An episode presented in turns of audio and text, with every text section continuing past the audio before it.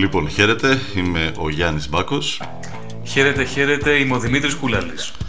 Εκείνος και εγώ, τα podcast του Νόσιμο Νίμαρ, ε, ενδέκατο επεισόδιο της τρίτης σεζόν, όπου μας ακούτε μέσα από τις ε, πλατφόρμες όπου ακούτε τα αγαπημένα σας podcast, Spotify, Google, Apple Podcast κλπ.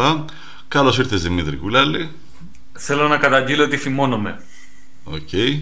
Καλώς ήρθες, καλώς ήρθες Δημήτρη Κούλαλη. Καλώς σας βρήκα.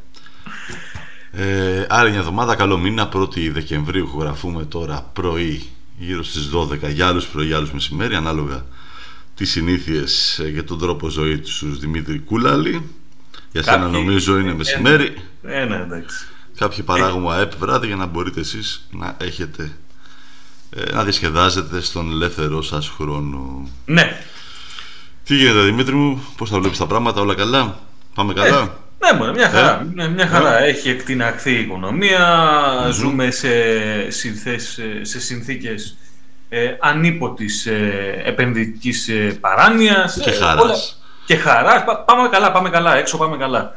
Έρχονται 33 εκατομμύρια επενδύσεις. Ναι. Ε; το, το μετρό της Σαλονίκης. Να σου πω πώς το κάνει ο Κουτσούμπας που λέγαμε πριν. Ε, καλά, εδώ κολλάει πιο πολύ ο Χαρταλιάς, ρε φίλε. ναι, εντάξει, ό,τι να είναι, εντάξει, φύγαμε. Ε, μετρό Θεσσαλονίκης ανοίγει καθημερινά για το κοινό, χωρίς να κινεί βέβαια τους σειρμούς του, αλλά 4.000 άνθρωποι έχουν πάει να το επισκεφτούν, διάβαζα χθες στον τύπο στη Θεσσαλονίκης. Η πιο ζωντανή μακέτα. Ναι, το, το, το πρώτο. Πιστεύω η πρώτη επένδυση που πρώτα λειτουργεί ως μουσείο και μετά ως.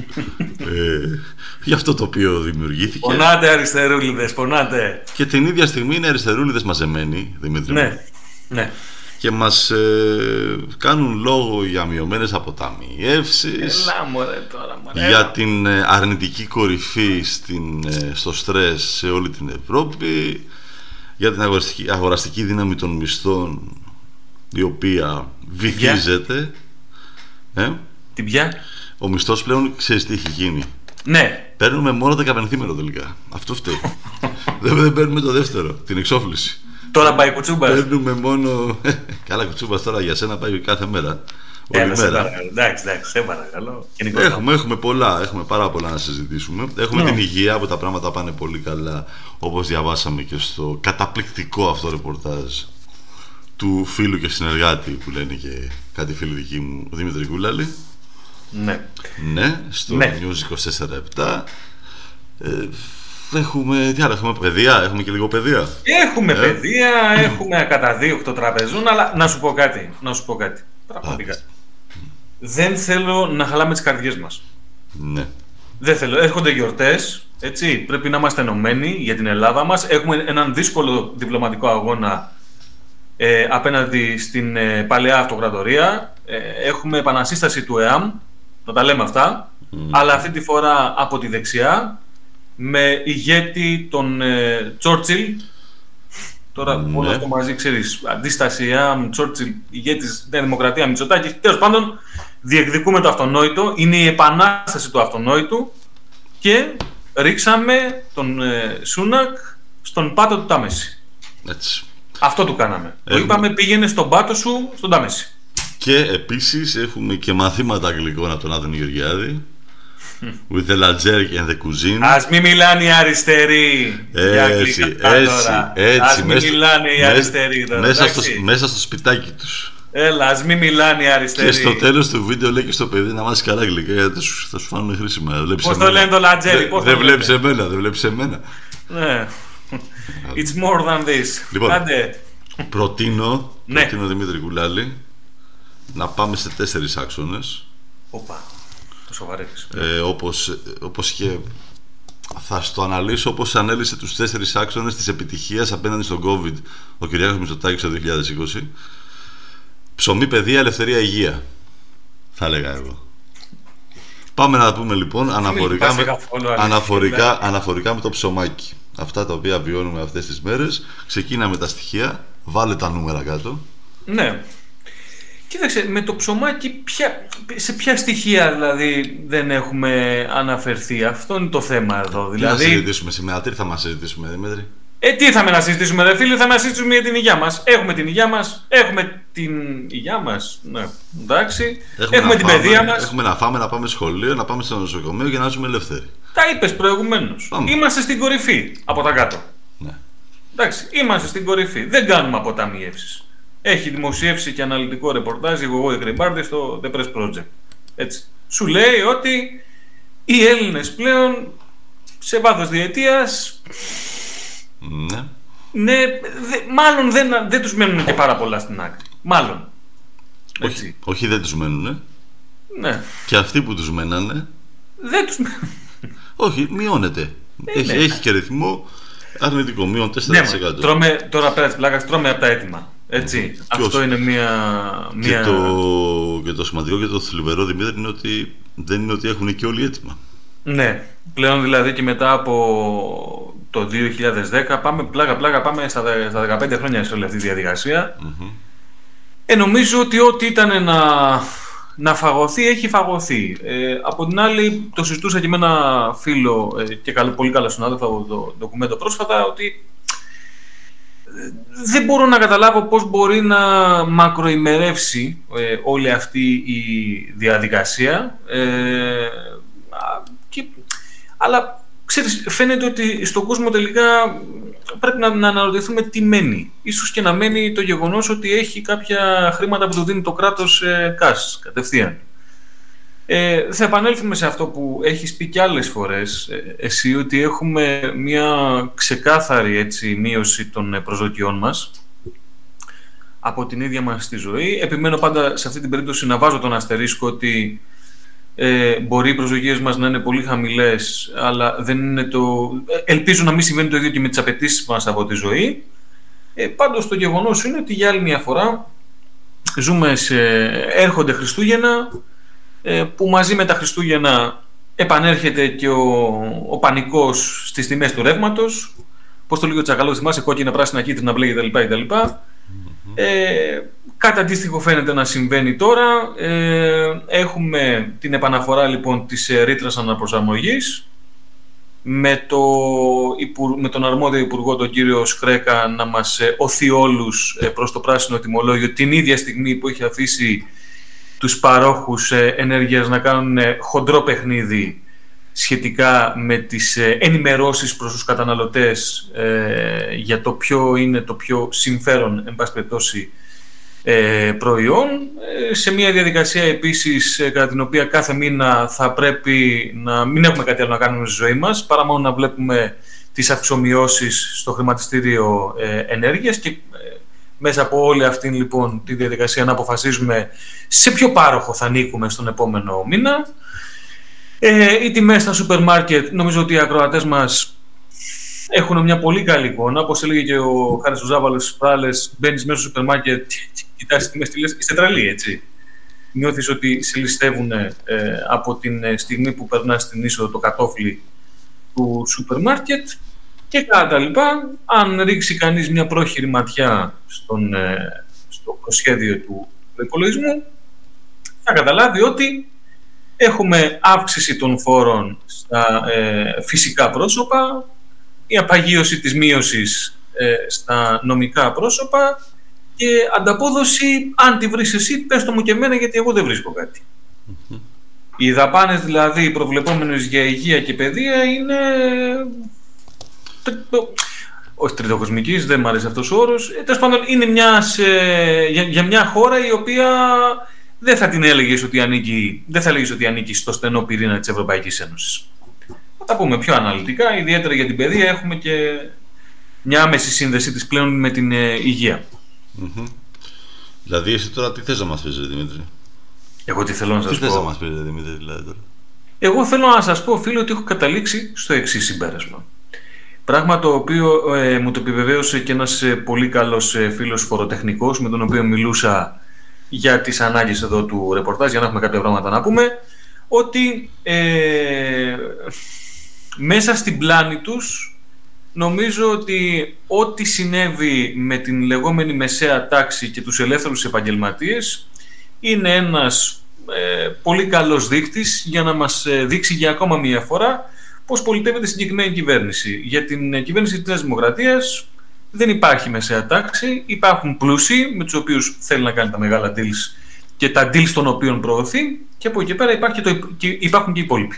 Ή έχεις πολλά λεφτά ή δεν έχεις.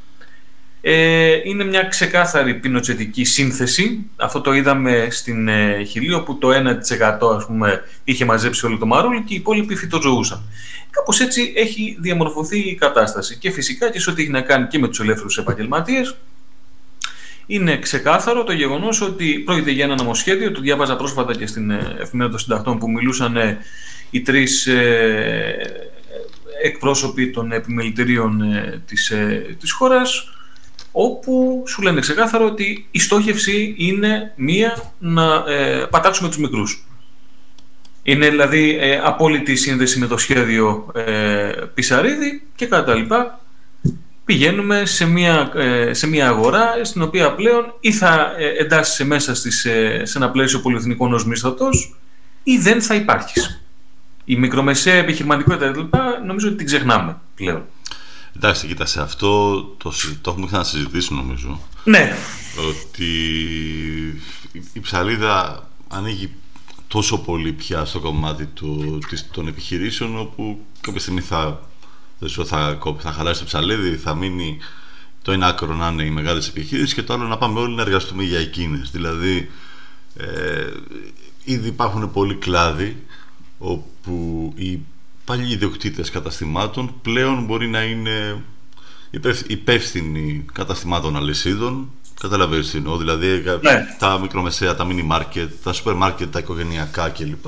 Οι περισσότεροι από αυτούς τους ανθρώπους πλέον είναι διευθυντές καταστημάτων σε μια αλυσίδα σούπερ μάρκετ γιατί πια δεν μπορούσαν να συντηρήσουν την δική τους επιχείρηση. Το ίδιο mm. έχει συμβεί και με το κλάδο της ένδυσης υπόδησης. Ναι. Όπου και εκεί πολλοί άνθρωποι πια δουλεύουν στις μεγάλες αλυσίδες, όχι αναγκαστικά σε, ως, χαμη, ως η χαμηλόμιση της αλυσίδας, ακόμα και στη λογική τους στελέχους ενός μάνατζερ καταστήματος κλπ. Αλλά δεν πάβει από εκεί που ήταν ένας μικρομεσαίος επιχειρηματίας ε, να δουλεύει πλέον για τις μεγάλες επιχειρήσεις. Στη λογική βέβαια πάντα του κοινωνικού αυτοματισμού ότι δεν έκανε αποδείξεις, δεν έκανε το ένα, δεν έκανε το άλλο, δεν πλήρωνε φορές, δεν δήλωνε, δεν έκανε, αυτό φταίει γιατί η οικονομία της καταστράφηκε. Τι να κάνουμε τώρα που οι μεγάλοι δουλεύουν σωστά και... Ναι, να, να... Ε, δηλαδή στο κομμάτι της μικρομεσαίας επιχείρησης υπάρχει πάρα πολύ αυτό ως ε, ρητορική και να, μην να... μου θυμίζει Δημητρική. Ναι. Πρέπει να το είχαμε κάνει σε ιδιωτική κουβέντα και κάποια στιγμή θα ήθελα το αυτό ανεπτυγμένο σαν μία, το, σπάσε σαν, μία θεω, σαν μία γενικότερη προσέγγιση ναι. των ε, δύο μεγάλων ε, πόλων του, ψυχρό, του ψυχρού πολέμου του 20ου αιώνα που ουσιαστικά ήταν ε, το καπιταλιστικό μοντέλο των ΗΠΑ με τους συμμάχους του και το σοσιαλιστικό μοντέλο της ε, Σοβιετικής Ένωσης. Σοβιετικής Ένωσης από την άλλη όπου στη μία πλευρά ε, εργαζόμαστε πλέον όλοι για 4-5 μεγάλες οικογένειες που έχουν τις μεγάλες επιχειρήσεις ε, όντας ε, υπάλληλοι τους και στο άλλο μοντέλο δουλεύουμε όλοι για το κράτος. Ε, δεν καταλαβαίνω δηλαδή γιατί εγώ να πρέπει να κυνηγάω συνεχώς να δουλεύω για, τον, για τους 5-6 μεγάλους στη λογική ότι μπορεί και εγώ κάποια στιγμή να γίνω μεγάλος στο αμερικάνικο όνειρο. Ή όπως δεν καταλαβαίνω γιατί θα πρέπει βασικά καταλαβαίνω έχουμε πλέον γαλουχηθεί, έχουμε μεγαλώσει πολύ διαφορετικά. Σκέψτε ότι κυνηγάμε, ζούμε καθημερινά, πολλοί από εμάς ε, να εργαστούμε, να μπορούμε να πάρουμε ένα ζευγάρι παπούτσια που μας αρέσει, να βάλουμε ναι. ένα ρούχο που έχουμε δει που είναι πολύ ωραίο. Καταλήγουμε όλοι να φοράμε τα ίδια ρούχα πάνω κάτω, τις ίδιες μάρκες, το ίδιο στυλ της σήματος, να κάνουμε τα μαλλιά μας πάνω κάτω τα ίδια, να κυκλοφορούμε με τα ίδια τηλέφωνα, πάνω κάτω με τα αυτοκίνητα. Ένα μοντέλο που ένας να μοιάζει με τον άλλον, αλλά στη λογική ότι το έχουμε επιλέξει ενώ στο άλλο μοντέλο δίνομασταν πάνω κάτω ίδια γιατί δεν υπήρχε, δεν δίνονταν βάση σε κάτι τέτοιο. Είχαμε πάνω κάτω τα ίδια κουρέματα οι άνθρωποι, είχαν τις ίδιες ε, συνήθειες, είχαν άλλες ελευθερίες. Είναι πολύ θλιβερό να κυνηγάς την καθημερινότητά σου για να συντηρείς απλά ένα πλήρως καταναλωτικό ε, μοντέλο οικονομίας σαν αυτό το οποίο ζούμε. Είναι πραγματικά θλιβερό. Και την ίδια στιγμή ε, όταν δεν έχεις λύσει κάποια στοιχειώδη ζητήματα, τουλάχιστον στην ενελάδη κατάσταση, ε, που στο μοντέλο το οποίο μας αποχαιρέτησε πριν από περίπου 33 ε, χρόνια, κάποια ζητήματα όπως ήταν η υγεία και η παιδεία ε, ήταν σε, γενική, έτσι, σε μια γενική παραδοχή ήταν λιμένα. Το λέω αυτό γιατί αναφέρθηκες προηγουμένως στο ρεπορτάζ που κάναμε στο News 24-7 ε, και είχαμε μάλιστα, είχα και τη χαρά να μου μιλήσει και ένας ε, κοινός αγαπημένος μας φίλος, ο Θωμάς ο Γιούργας, ε, σχετικά με όσα βίωσε ο ίδιος κατά το διάστημα της νοσηλείας ε, της συζύγου του σε ένα, αν μη τι άλλο, από τα μεγαλύτερα νοσοκομεία όχι μόνο της Αθήνας, της χώρας, έτσι, στον Ευαγγελισμό. Λέγεται το μεγαλύτερο νοσοκομείο των Βαλκανίων. Ναι, δηλαδή. επίπεδο δημόσιας ναι, υγείας. Νομίζω είχες αναφερθεί σε μερικά επεισόδια πριν ε, στην ε, λίστα που είχε δημοσιεύσει η ποεδιν έτσι, σχετικά με, την, ε, με τα κενά που υπάρχουν στα ε, χειρουργεία των ε, δημόσιων νοσοκομείων αυτή τη στιγμή. Ε, φυσικά, ε, στις δύο μαρτυρίες που έχουμε παραθέσει στο, στο άρθρο, αυτό που διαπιστώνουμε είναι ότι ε, οι άνθρωποι, όσα κατήγγυλαν οι άνθρωποι, έρχονται να ε, εναρμονιστούν πλήρως με τα στοιχεία της ΠΟΕΔΗ. Δηλαδή, στην, ε, στο, στο λαϊκό, ας πούμε, στη μία περίπτωση έλειπε ξεκάθαρα νοσηλευτικό προσωπικό. Πράγμα το οποίο στη μία μαρτυρία που παράθεσαμε ε, φάνηκε από το γεγονός ότι ο άνθρωπος πήγε στα επίγοντα στις ε, 8.30 ώρα βράδυ Κυριακής, και μέχρι τις 2.30 το πρωί δεν είχε, στις 9.30 μάλλον μέχρι τις 2.30 το πρωί δεν, είχε, δεν τον είχε εξετάσει κανένας. Στη δεύτερη περίπτωση, στην περίπτωση του Ευαγγελισμού που μας αφορά και όλες για τον, ε, για τον Θωμά, ε, ήταν, ε, η Ποεδίνα ανέφερε ξεκάθαρα ότι υπάρχει ζήτημα με τους αναισθησιολόγους, πράγμα το οποίο φανταστείτε ε, φίλοι αγροατές, ε, να μπαίνει ο άνθρωπός σου στο χειρουργείο μετά από πολλές μέρες αναμονής, να το πούμε αυτό, έτσι, και μέσα στο μισάωρο να τον έχουν βγάλει χωρίς να έχει γίνει ε, το, το χειρουργείο, γιατί πολύ απλά υπήρχε μόλις ένας αναισθησιολόγος, ο οποίος ο άνθρωπος προφανώς κλείθηκε σε ακόμα πιο επίγον περιστατικό από εκείνο της περίπτωσης της ε, συζύγου του, του Θωμά και δεν μπορούσε να γίνει το χειρουργείο. Ο γιατρός σωστά, ε, ο, ο άνθρωπος που θα χειρουργούσε τη σύζυγο του Θωμά, ε, είπε ότι εγώ δεν κάνω αυτή την, αυτή την επέμβαση χωρίς τον αναισθησιολόγο, πάρα πολύ σωστά, γιατί είναι αρκετά λεπτή και έχει πολύ μεγάλο βαθμό ρίσκου και φτάνει σε ένα σημείο που λες παιδιά τι φάση ας πούμε. Δηλαδή είσαι στο μεγαλύτερο νοσοκομείο της Αθήνας, στο μεγαλύτερο νοσοκομείο της χώρας. Όπως είπες ενδεχομένως στο μεγαλύτερο νοσοκομείο των Βαλκανίων και δεν και υπάρχει ένας αναισθησιολόγος. Ναι. Εντάξει, οι οργανικές θέσεις αναισθησιολόγων νομίζω ε, είναι αυτές με το μεγαλύτερο κενό σε όλο το ΕΣΥ. Ναι, γιατί οι άνθρωποι έχουν παραιτηθεί, τα λεφτά που παίρνουν έξω τόσο στον ιδιωτικό τομέα όσο και στο εξωτερικό είναι πολύ καλύτερα. Έτσι. Ε, και πλέον ναι, έχουν αποφασίσει ότι θέλουν να έχουν ένα ε, επίπεδο ζωής στο οποίο ε, δεν, θα, δεν θα γίνονται λάστιχο. Ε, για μένα έχει τεράστια σημασία Γιάννη, αυτό που τόνισε πριν από λίγες μέρες σε μια σύνδεξή του στο ντοκουμέντο, ο Παναγιώτης Παπα-Νικολάου, ένας από τους ε, μάχημους ε, γιατρούς που μίλησε για οργανική κατάρρευση. έχει σημασία αυτό του ΕΣΥ, δηλαδή το ΕΣΥ υπάρχει όντως, ε, αλλά, σαν οργανισμός, αλλά υπολειτουργεί. Δεν, δεν υφίσταται στην πραγματικότητα. Και θέλω εδώ να θυμίσω κάποια πράγματα που μου είχε πει ε, πριν από λίγο καιρό, πριν από μερικούς μήνες, ο Ηλίας Οκονδύλης ε, είναι αναπληρωτής καθηγητής στο Εργαστήριο Πρωτοβάθμιας Φροντίδας Υγείας, Γενικής Ιατρικής Έρευνας και Εκπαίδευσης στη Δημόσια Υγεία στο Αριστοτέλειο Πανεπιστήμιο μου είχε πει λοιπόν ο άνθρωπος προεκλογικά ότι τότε το Υπουργείο Εσωτερικών ε, υπολόγιζε ότι κάθε χρόνο περίπου θα φεύγουν από το δημόσιο σύστημα υγείας περίπου 3 με 3.500 ε, προσωπικό. Αν κάνει τα μαθηματικά, έτσι, αυτό σημαίνει ότι σε βάθος τετραετίας το ΕΣΥ θα έχει κενά από 12 έως 15.000. Η κυβέρνηση της Νέας Δημοκρατίας πριν τις εκλογές είχε εξαγγείλει ότι τα κενά αυτά θα καλύπτονταν από τους 11.000 επικουρικούς που βρίσκονταν στο, στο ΕΣΥ. Τι σημαίνει αυτό; Σημαίνει ότι στο τέλος της δεύτερης τετραετίας της κυβέρνησης του Κυριάκου Μητσοτάκη θα έχουμε το ίδιο ή έως και 15.000 λιγότερες θέσεις εργασίας στο δημόσιο σύστημα υγείας.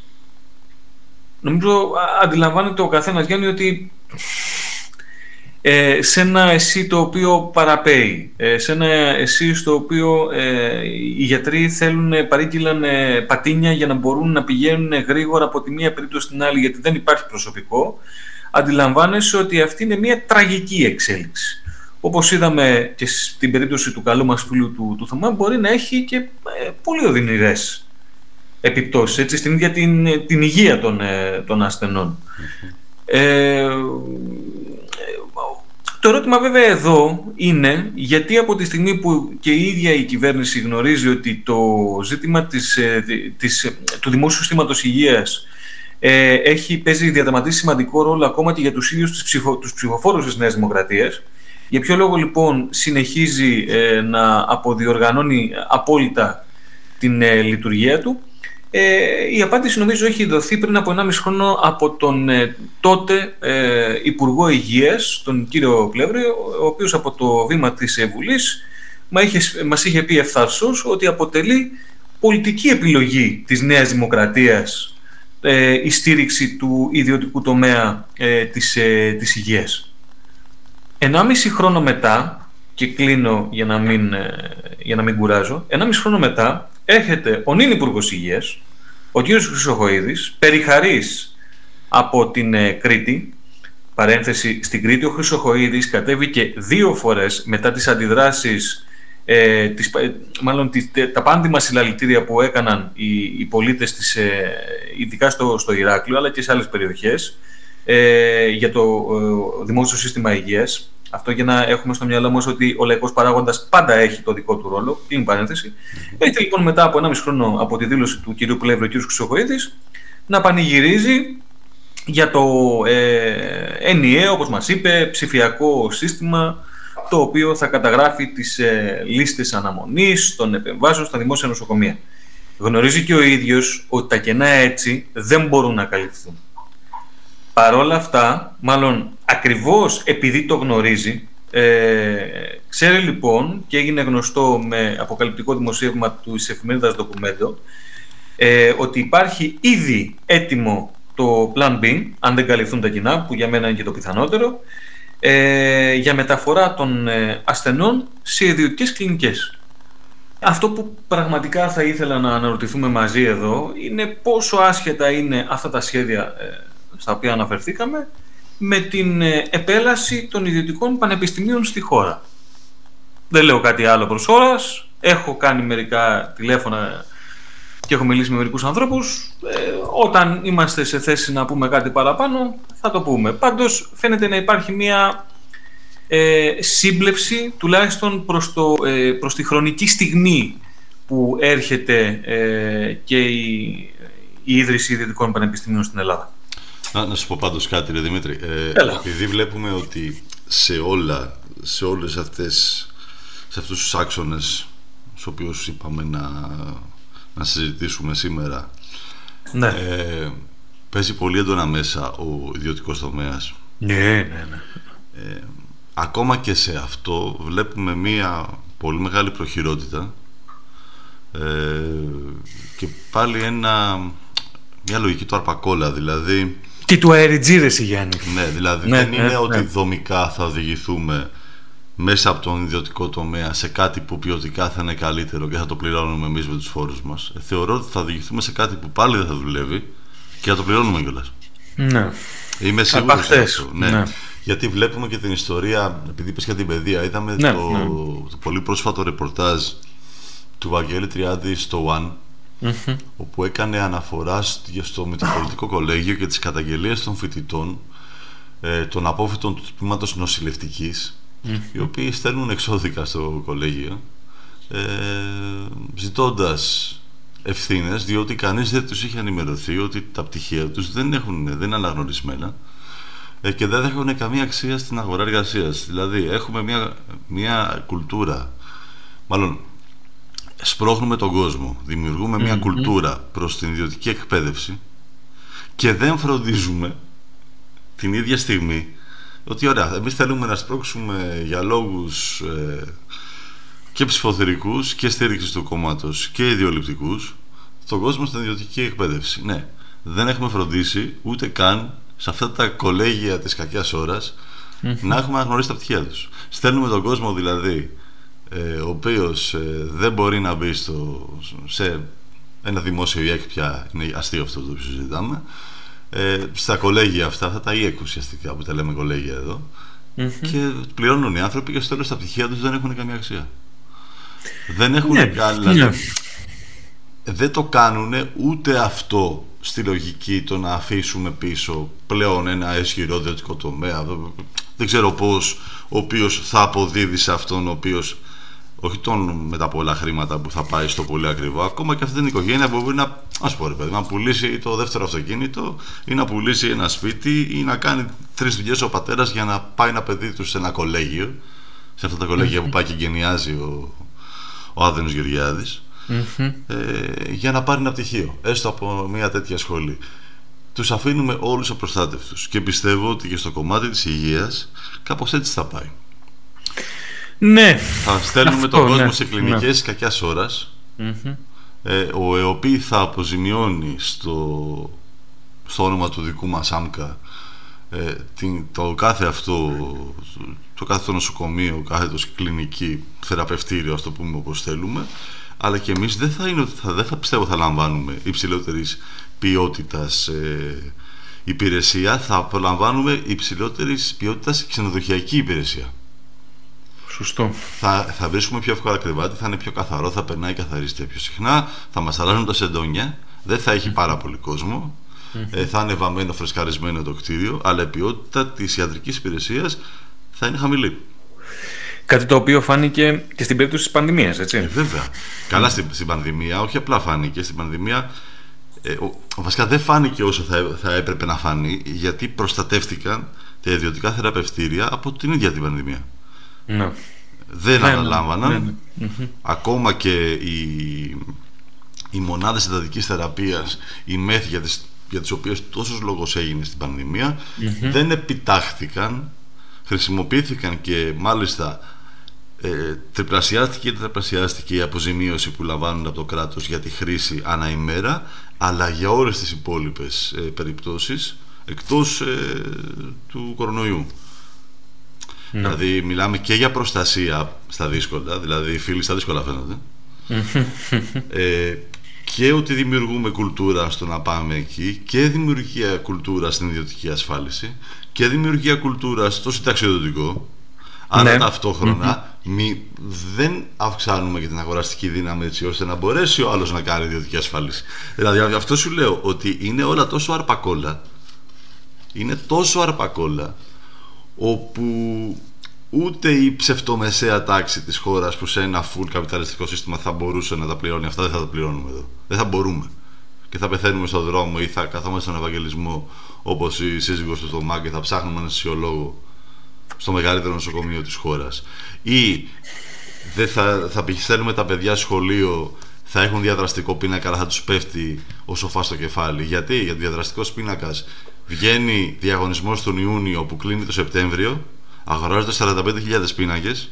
Πες μου αν υπάρχει κάτι πιο φωτογραφικό από αυτό. Ναι. Γιατί ο διαδραστικός πίνακας δεν είναι ένα προϊόν το οποίο βρίσκεις στην αγορά. Πάω τώρα στο χ πλαίσιο public και όποια άλλη αλυσίδα πες μεγάλη και λέω Ξέρεις τι θέλω και χρειάζομαι για το σπίτι. Ένα διαδραστικό πίνακα και είναι έτοιμο. Αυτά είναι custom προϊόντα.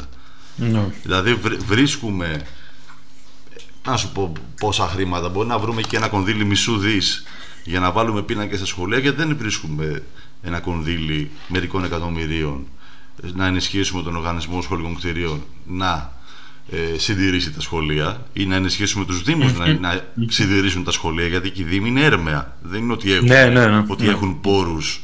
Ακόμα, ακόμα και ο Δήμος Αθήνας με αυτά που κάνει ο Κώστας Πακογιάννης. Έτσι, το οποίο όλοι ξέρουν. Δεν είναι ότι οι Δήμοι είναι σε θέση να έχουν τους πόρους για να πάνε να συντηρήσουν εκατοντάδες σχολεία ε, της χώρας. Ναι και είναι και μια ξεκάθαρη πολιτική επιλογή, έτσι. Ε, γιατί το λέω αυτό; Μα είναι. Θυμάσαι ναι. εκείνη τη δήλωση που του λέγανε τα παιδιά στο σχολείο του Κυριάκου Μητσοτάκη πριν δύο χρόνια δεν έχουμε πετρέλαιο, κρυώνουμε, δεν μπορούμε να μπούμε στην αίθουσα και του λέει ναι, αλλά δεν έχετε διαδραστικό πίνακα. Ναι. Εντάξει, ωραία ε, πολύ λιβαδιά. Ξέρεις γιατί το λέω αυτό; Δώσαμε το 2023 6,3 δισεκατομμύρια ε, για, την, ε, για τις δαπάνες του Υπουργείου Παιδείας. Στον προπολογισμό του 2024 προβλέπονται 6,5 δισεκατομμύρια. Η διαφορά είναι περίπου στα 164 εκατομμύρια, ε, πράγμα το οποίο σημαίνει επί της 100 2,6%. Ε, οι δαπάνες που προβλέπονται για φέτος είναι στο 8,8% του συνόλου των κρατικών δαπανών. Μιλάμε για τις δαπάνες που προβλέπονται για την ε, παιδεία, έτσι. Λοιπόν, και παρά το γεγονός ότι στα στοιχεία που ανέφερα προηγουμένως φαίνεται να υπάρχει μια μικρή αύξηση, τουλάχιστον σε, στο αριθμητικό επίπεδο, ε, στο σύνολο του, των δαπανών και στον τακτικό προϋπολογισμό αυτή η μικρή αύξηση δεν είναι ικανή να αντισταθμιστεί ε, από τα γενικά αριθμητικά δεδομένα του προϋπολογισμού, δηλαδή από το σύνολο των κρατικών δαπανών. Λέω λοιπόν και ισχυρίζουμε ότι είναι πολιτική επιλογή για έναν πολύ απλό λόγο. Ε, στο Υπουργείο Παιδείας ε, σχεδιάζουν να μειώσουν τις ε, δαπάνες που, ε, να που θα μπορούσαν να απορροφήσουν τόσο από το πρόγραμμα δημοσίων επενδύσεων μέσα στο οποίο υπάρχει το ΕΣΠΑ, να το θυμίζουμε αυτό, όσο και από το Ταμείο Ανάκαμψης. Και εκείνο που λες είναι, μα όλο αυτό το διάστημα, ε, το επενδυτικό αφήγημα της ε, προηγούμενης θητείας, κυβερνητικής θητείας ε, του Κυριάκου Μητσοτάκη και των υπουργών του, αλλά και αυτό έχει στηθεί πάνω στα λεφτά του Ταμείου Ανάκαμψης. Για ποιο λόγο λοιπόν ένα Υπουργείο δεν, ε, μάλλον έχει αποφασίσει να μην απορροφήσει τα συγκεκριμένα κονδύλια. Δεν έχουμε λεφτά; Ωραία, δεν έχουμε λεφτά. Αν και πολύ αμφιβάλλω για αυτό, αλλά τέλος πάντων. Λοιπόν, για ποιο λόγο; Η στόχευση είναι ξεκάθαρα μία και έχει να κάνει με την βιασύνη τους να νομοθετήσουν την ίδρυση των ιδιωτικών πανεπιστημίων.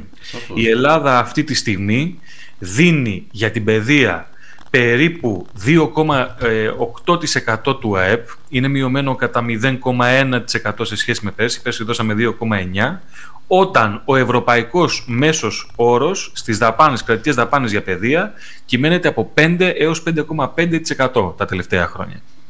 Είναι λοιπόν ξεκάθαρο ότι έχουμε να κάνουμε μια πολιτική επιλογή με, τον, ε, με την δημόσια εκπαίδευση να βρίσκεται στο στόχαστρο, η οποία, να θυμίσουμε και κάτι, μας επαναφέρει πολλά χρόνια πίσω, πολλές δεκαετίες πίσω. Να θυμίσω ότι το 1965 το αίτημα ήταν τότε να δοθεί το 15% στην παιδεία. Λεφτά στην παιδεία και όχι στη σοφία. Έτσι. Ε, εκεί λοιπόν που θέλω να καταλήξω είναι ότι η νεοφιλελεύθερη ιδεολειψία της ε, παρούσας κυβέρνησης ε, είναι απόλυτα αντιδραστική, είναι απόλυτα αντικοινωνική και όπως εξήγησες και εσύ προηγουμένως και συμφωνώ απόλυτα ε, είναι και, ε, πώς να το πούμε ρε παιδί μου, ε, δεν μπορεί να λειτουργήσει ακόμα και μέσα στο πλαίσιο εντός του οποίου υποτίθεται ότι έρχεται να λειτουργήσει. Δεν μπορεί να λειτουργήσει. Είναι ε, αεριτζίδικες δουλειές, λεφτά σε συγκεκριμένες τσέπες, μεγάλης συγκέντρωση κεφαλαίων την ίδια στιγμή που οι παρεχόμενες, ε, που, που οι παροχές, δεν μιλάμε πλέον για υπηρεσίες, μιλάμε για πληρωμένες παροχές, δεν ανταποκρίνονται στα λεφτά τα οποία δίνει ο Κοσμάκης. Είτε αφορά την υγεία, είτε αφορά την παιδεία. That, that's the way the system works. Εγώ αυτό καταλαβαίνω.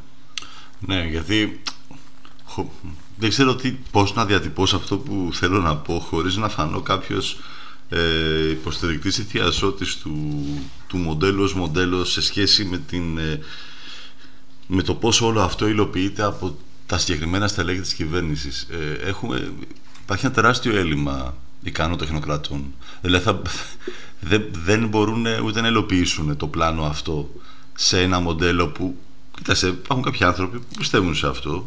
Ναι. Τι να κάνουμε τώρα. Υπάρχουν άνθρωποι που πιστεύουν σε αυτό το μοντέλο και οφείλουμε όλοι ε, και να τους ακούμε για να γίνουμε κι εμείς σοφότεροι και να αναπτύξουμε και τα δικά μας επιχειρήματα απέναντι σε αυτα Δεν έχει αξία να ακούς απλά κάποιον για να απαντήσεις στο δικό σου επιχείρημα. Ναι. Έτσι, δεν έχει καμία αξία αυτό.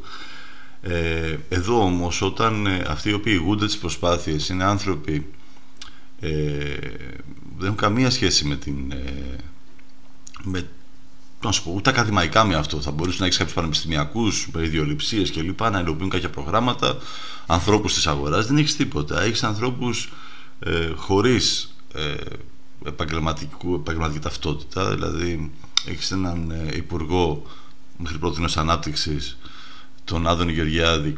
Δεν θα πάω στη λογική του να κάνουμε πλάκα για τον Άδων Γεωργιάδη. Σαν άνθρωπο, έναν αποτυχημένο επιχειρηματία ε, που του πήρε πόσα χρόνια να τελειώσει τη φιλοσοφική, ο οποίος ανακάλυψε ότι μπορεί να μέσα από μια κυβέρνηση ε, να αναλάβει το Υπουργείο Ανάπτυξης και με όρους με τσαπατσουλιά και με προχειρότητα να διαχειρίζεται τις ε, επενδυτικές βαθμίδες και την, ε, τη, τη, χώρα ως ε, κάποιο, τι να σου πω, σαν ένα μικρό μάγαζο που χρειάζεται κάποιους ε, επενδυτές έχεις ανθρώπους σαν τον Μάκη Βορύδη σε ρόλους κλειδιά που και αυτός δεν ξέρουμε ακριβώς τι επαγγέλλεται. Έχεις τον, τον Κωστή Χατζηδάκη σε ρόλο Υπουργού Εθνικής Οικονομίας. Πραγματικά δηλαδή τι να, τι να σχολιάσεις σε αυτό. Έχεις έναν ε, πρωθυπουργό ο οποίος έχει βγάλει ένα πανεπιστήμιο και κυρίως το πανεπιστήμιο του κόμματος.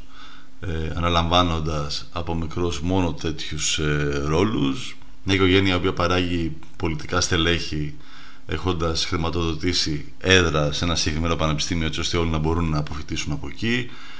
Ε, είμαστε ντεμεκ πραγματικά ντεμεκ ε, χώρα της οικονομικά τέλος πάντων της Δύσης.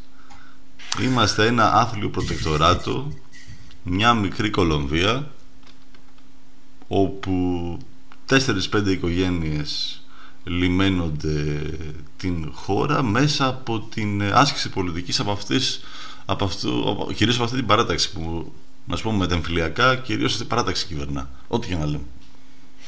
Ναι. Ε, βέβαια εγώ εδώ θα ήθελα να βάλω και την ε, συνιστόσα της Ευρωπαϊκής Ένωσης και του πλαισίου εντός του οποίου γίνεται όλο αυτό το ταραβέρι. Αλλή μόνο. Ναι. Ε, απλά ακόμα και σε αυτή την ε, συνθήκη ε, βλέπεις ότι όσα χρήματα έχουν ε, δοθεί σε ένα πλαίσιο το οποίο μιλάμε για το Ταμείο Ανάγκαμψης ε, έχω εξηγήσει και σε προηγούμενα επεισόδια ότι ε, αποτελεί ένα έμεσο ε, μνημόνιο βλέπεις ότι ακόμα και σε αυτή την περίπτωση αποτελεί ξεκάθαρη πολιτική επιλογή να μην δοθεί τίποτα στο λαό αντιθέτως και για να πάμε και στον τελευταίο πυλώνα δίνονται πολλά στις τράπεζες πάρα πολλά στις τραπεζες το 2019 είχαμε την ε, νομοθέτηση του 4637. Θυμάσαι, ήταν εκείνος ο νόμος ε, ο οποίος ε, κατήργησε... Κουλάλε, εγώ τους νόμους όπως εσύ έτσι δεν μπορώ να τους θυμηθώ. Δεν κάνω ανώμαλους. Δηλαδή, με το δεν είναι κανένα δικηγόρος. Ναι. Ε, θυμάσαι, ρε παιδί. Βγαίνουν στα κανάλια και λένε αυτό. Ναι, βέβαια, έχετε δίκιο. Γιατί ο 42, ο 24 του τάδε.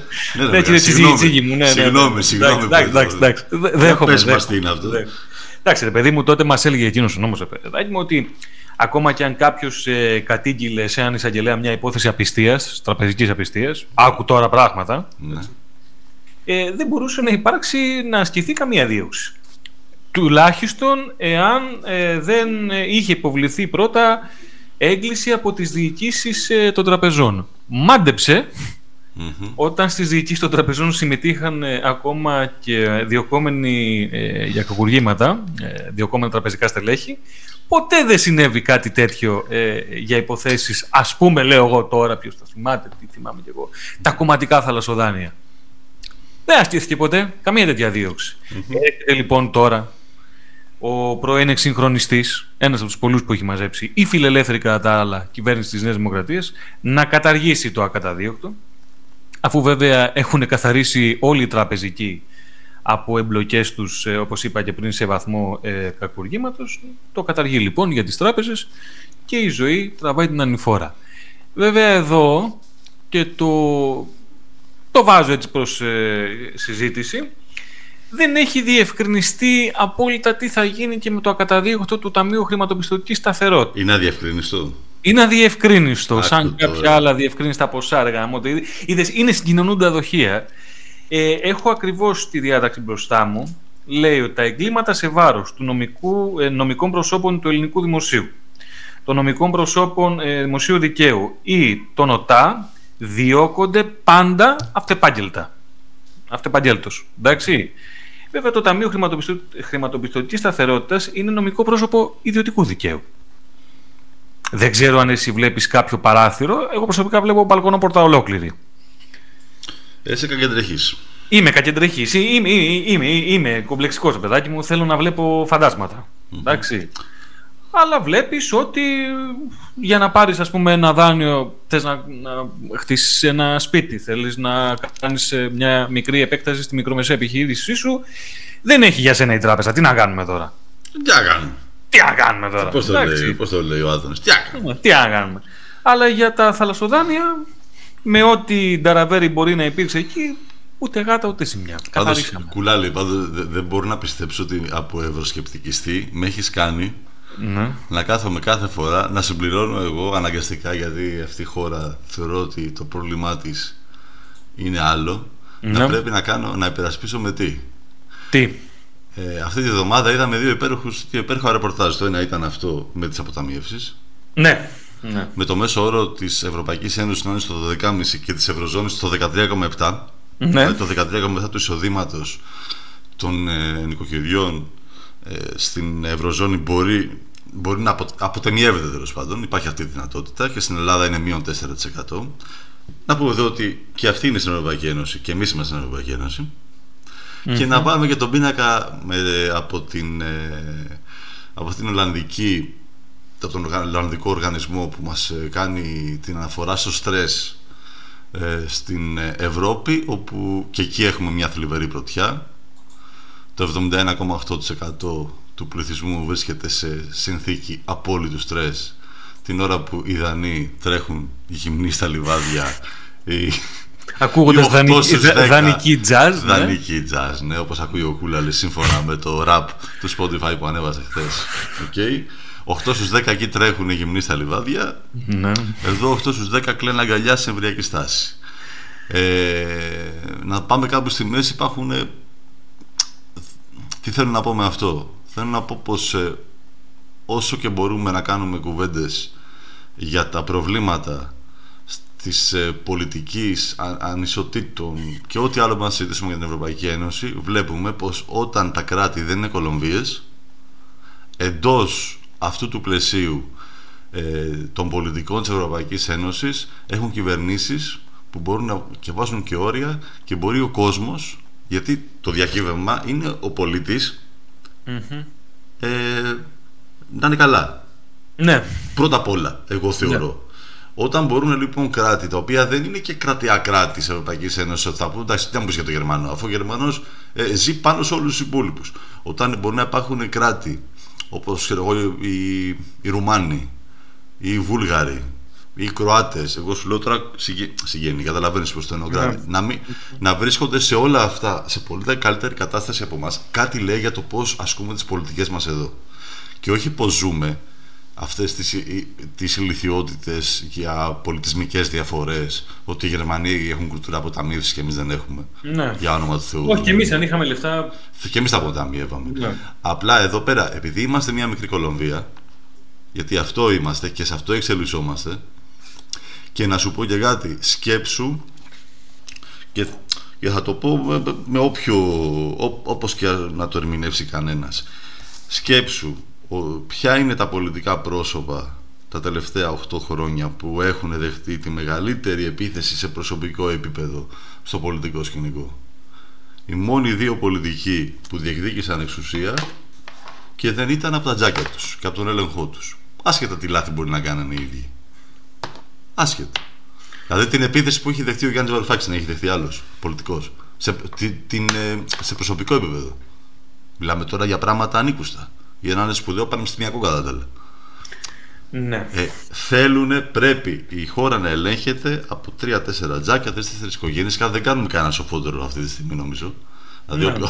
αυτοί που μας ακούνε πάνω κάτω νομίζω ότι συμφωνούμε και δεν είναι και ο λόγος που κάνουμε αυτό το, αυτή την κουβέντα τώρα. Αλλά θεωρώ πως πρώτα απ' όλα είναι ότι είμαστε μια μικρή Κολομβία και ότι ο έλεγχος της χώρας ε, είναι στα χέρια τουλάχιστον τα τελευταία 80 χρόνια, 85 κάποιων οικογενειών και κάποιων ανθρώπων και μετά ότι ανήκουμε σε, στο άραμα της Ευρωπαϊκής Ένωσης. Αυτή είναι η δική μου άποψη. Και επίσης, επειδή έκανα μια αναφορά πριν, έκανα εγώ μάλλον, είπες αδιευκρίνηστα και εγώ είπα ένα διευκρίνηστα κάπως διαφορετικά και πήγε το μυαλό μου στην Οβάρτης, θέλω να σου κάνω μια ερώτηση σε επίπεδο lifestyle. Ναι. Ο Δημήτρης Αβραμόπουλος χώρισε. Χώρισε. Η πεθερά τώρα θα έρθει να μας πει τι έγινε με τα 500 ευρώ. Αδιευκρίνηστο και αυτό. Αδιευκρίνηστο. Ένα τελευταίο σχόλιο πριν. Η πεθερά του Δημήτρη Αβραμόπουλου και ο πεθερός του Γιώργου Γεραπετρίτη είναι τα αγαπημένα πεθερικά αυτής της χώρας. Ναι. Για πω ε, είπαμε και off the record ότι μια τέτοια ε, ιδεολογική κουβέντα θα την κάνουμε κάποια Πολύ πιθανό να την κάνουμε και μέσα στο Δεκέμβριο. Απλά ίσως να δίνει μια πρώτη απάντηση στο, προβληματισμό, στο γόνιμο προβληματισμό ε, που έθεσες ε, πώς φέρθηκε, πώς έγινε το παιχνίδι ε, της, ε, της Κύπρου. Ε, είχε πει κάποτε ο Δημήτρης Χριστόφιας, ο πρώην πρόεδρος ε, της Κύπρου, εκλειπών πια, ότι εκείνη την περίοδο την περίοδο δηλαδή που και η Κύπρος βρέθηκε στο στόχαστρο της Ευρωπαϊκής Κεντρικής ε, Τράπεζας το δημοσιονομικό έλλειμμα ε, όταν άρχισε να χτυπά την Κύπρο η κρίση ήταν περίπου στο 5% μάξιμο. Αυτό σήμαινε, έλεγε ο κ. Χριστόφιας, ότι ήμασταν στα πλαίσια της Ευρωζώνης ίσως και από τους καλύτερους. Αυτό που ίσως δεν είχε προβλέψει τότε η Κυπριακή κυβέρνηση ήταν το κερδοσκοπικό παιχνίδι των Ελλήνων τραπεζιτών ε, με τις ε, ιδιωτικές τράπεζες του νησιού με φόντο φυσικά τα τοξικά ε, ελληνικά ομόλογα. ομόλογα. Το παιχνίδι ήταν όπως φάνηκε ε, εκ του αποτελέσματος ε, απόλυτα στημένο εξ αρχής με την ανοχή της Ευρωπαϊκής ε, Κεντρικής Τράπεζας και γι' αυτό το λόγο οδηγηθήκαμε στην κατάρρευση του κυπριακού τραπεζικού συστήματος με, την, ρευστότητα, με τη ρευστότητα τότε στο νησί της Αφροδίτης να βρίσκεται αποκλειστικά στα χέρια της ε, Φραγκφούρτης. Ε, τι έγινε, μνημόνιο, αλλά και κατάσχεση των ε, καταθέσεων των πολιτών. Αυτά έχω ε, παραθέσει και συγγνώμη για το flex, απλά επειδή είναι μέρος κουβέντας, στο κεφάλαιο του βιβλίου που κυκλοφορεί από τις εκδόσεις Τόπο Μπορεί η Ελλάδα εκτός Ευρωπαϊκής Ένωσης. Το, κεφάλαιο του Κούλαλη. Ναι. Ε, εγώ δεν λέω λοιπόν ότι πάντα ε, λειτουργεί. Ε, πώς να το πω, όλη η κατάσταση αυτή δημιουργείται με τις, ε, μάλλον απόλυτα με τις διρεκτίβες, τις οδηγίες της Ευρωπαϊκής Ένωσης, αλλά είναι δομημένο έτσι το σύστημα, ώστε να ανέχεται τέτοια αντικοινωνικά ε, τέτοια φαινόμενα ε, υπερσυσσόρευσης ε, πλούτου στα χέρια λίγων και μεταφοράς εισοδήματος από τα κάτω προς τα πάνω. Ναι, βέβαια. Αλλά θα το... Ότι επιτρέπονται δομικά ναι. αυτά, επιτρέπονται. Ε, εμένα δηλαδή ο κύριος προβληματισμός μου είναι αυτός. Ναι, έτσι. το θέμα είναι τι κάνεις ως κράτος έτσι ώστε να προστατεύσεις από τα κοράκια ε, Όταν αφήνουν παραθύρα, να, να, σου, να σου το πω σχηματικά, αυτό το, το σύστημα αφήνει παραθύρακια, αφήνει, ωραία. Βάλε είτε ως κράτος, ως κυβέρνηση, να μην σου πει κανένας μέσα. Ναι, αλλά το κράτος είναι ελαφραγωγημένο. Ακριβώς. Τι μπορούμε να κάνουμε εμείς σε αυτό, Δηλαδή μπορούμε να. Διμέτωπο. Διμέτωπο. Διμέτωπο.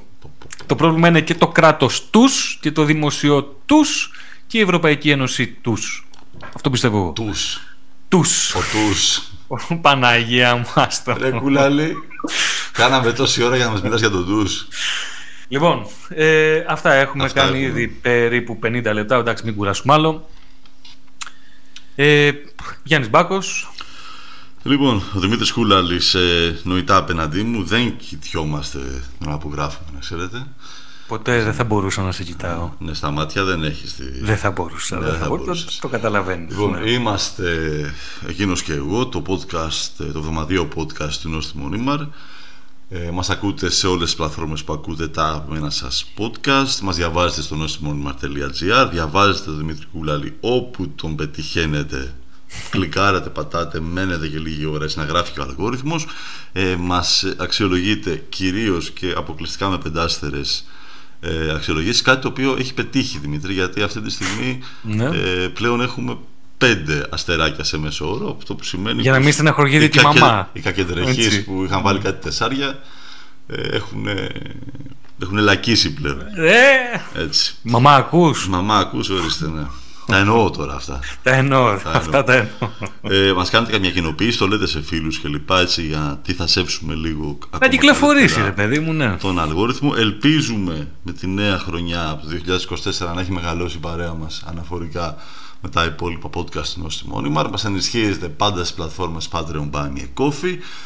Ε, είτε με ένα καφέ, είτε και όσο περισσότερο μπορείτε εμείς αν καταφέρετε να μας ενισχύσετε με το tier των 10 ευρώ σας θέλουμε εδώ σπίτι και μια κούπα και προσεχώς ε, και δυνατότητα να διαλέξετε και άλλα προϊόντα άμα έχετε ήδη κούπα ή άμα δεν σας αρέσει η κούπα και δεν σας εκφράζει αυτό το μοναδικό μότο της ζωής μας από εδώ και πέρα συγγνώμη αλλά αυτές είναι, αυτά είναι τρέλες δεν ξέρω τι άλλο να πω Δημήτρη, νομίζω τα πάω όλα. Να είστε καλά, τα λέμε την επόμενη εβδομάδα. Καλή συνέχεια σε όλους. Ευχαριστούμε πολύ για την παρέα.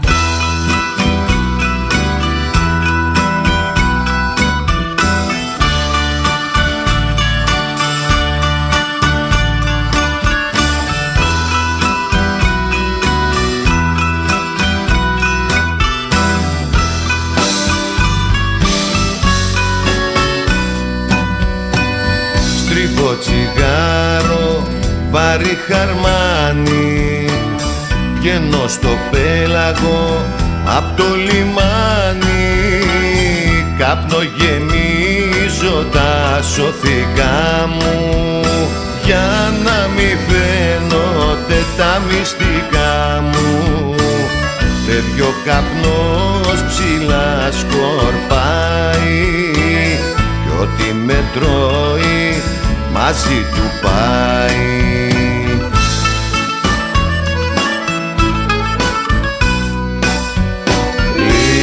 τα φρένα